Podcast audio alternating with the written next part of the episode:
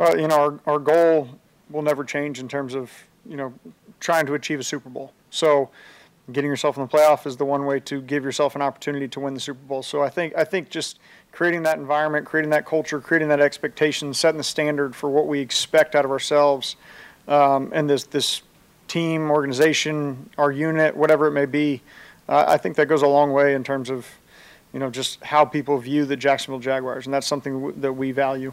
You talked, you talked about how people view, well, it's not, it's also how free agents view them in the offseason, when they have, mm-hmm. when they have decisions to make. I mean, the-. Right. the ramifications of this game Sure. go far beyond just you guys getting into the playoffs.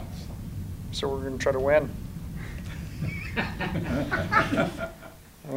yeah, I agree. So winning helps establish that, and that's what we're trying to do. we only say that. yes, correct.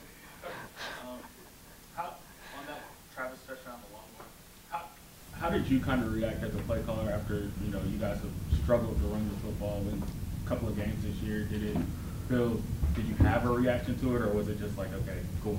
I mean, anytime we score, we all have a reaction. Everybody's going wild, uh, especially something like that. Just you know, we it was a game we were able to stick with the run, and it continued. We continued to try to pound it, pound it, pound it, and then it broke open. And that's kind of the way the run game has gone for us. You know, you think back early in the year, there was a couple games like that. I think back to. Uh, was it Buffalo, Indy, a couple of those where we're just trying to hammer some runs, and eventually Travis breaks one and provides that big spark for us to kind of get us over the hump in terms of the run game within a game. Uh, so something certainly we expect, we're capable of, and we're excited whenever we see it. Wide receiver room's a little banged up right now. You just lost Jamal Agnew. Uh, Zay Jones missed last week. You got some young guys that are reps. What, what sort of challenges does that give to you, not knowing maybe who the veteran guys that are going to be available on game day as you try and put together the, the game plan for Sunday? Yeah, um, you know, it's, it's, it's a challenge in some way, but the expectation is the next man up. So we expect a lot from the young guys, even as they get in there. Now, it, it's not fair to them to expect to put them in the situations that we're going to put the veteran players, the players that have played a lot in this system or in the league.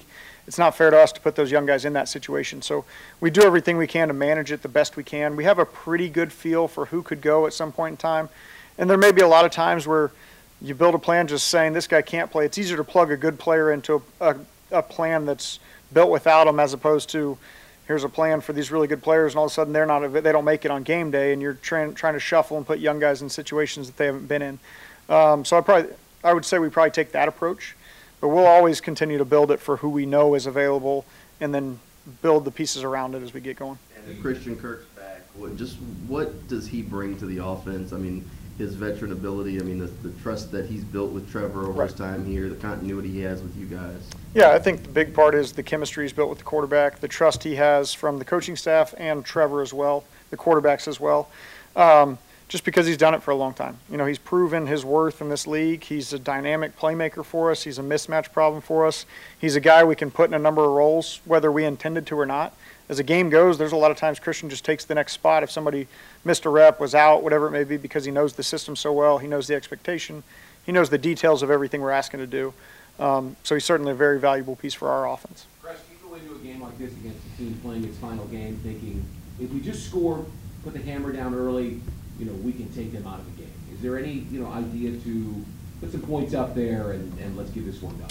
Yeah, I mean, I think there's always kind of that thought process of, um, you know, you have a team that technically has nothing to play for, um, where where you, you say that, and the NFL it just doesn't tend to work that way a lot of times. You know, you're you're going to get everybody's best shot playing a team like Tennessee. You know what they're going to be. They're going to be tough, hard nosed, physical, smart.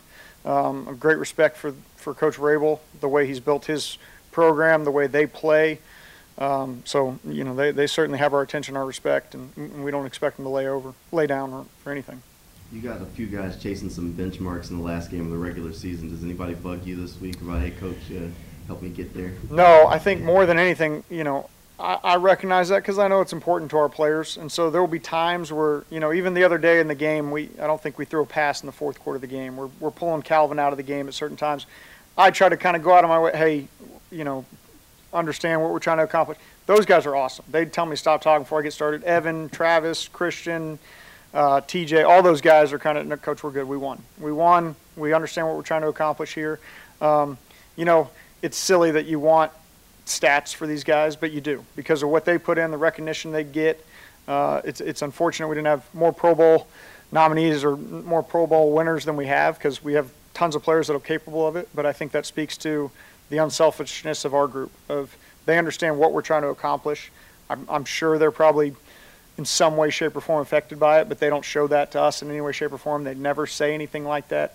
Um, you know, I, I- I couldn't be more proud of our group and the individual sacrifices they make for the betterment of the team and for our unit as well. CJ, I know you guys say he prepares like a starter every week, but if he does have to go this week, how much does it help that he actually got the start and played a, game a week ago? Yeah, I think that's a big deal. I mean, obviously, our guys, I think our guys have a lot of belief in CJ, but it's one thing to say that from what you've seen in preparation and practice and preseason and things like that, and then for him to go out, execute the game plan, lead our team to a win, protect the football. Um, you know, I think that just increases everybody's level of respect and, and trust in him and what he's capable of.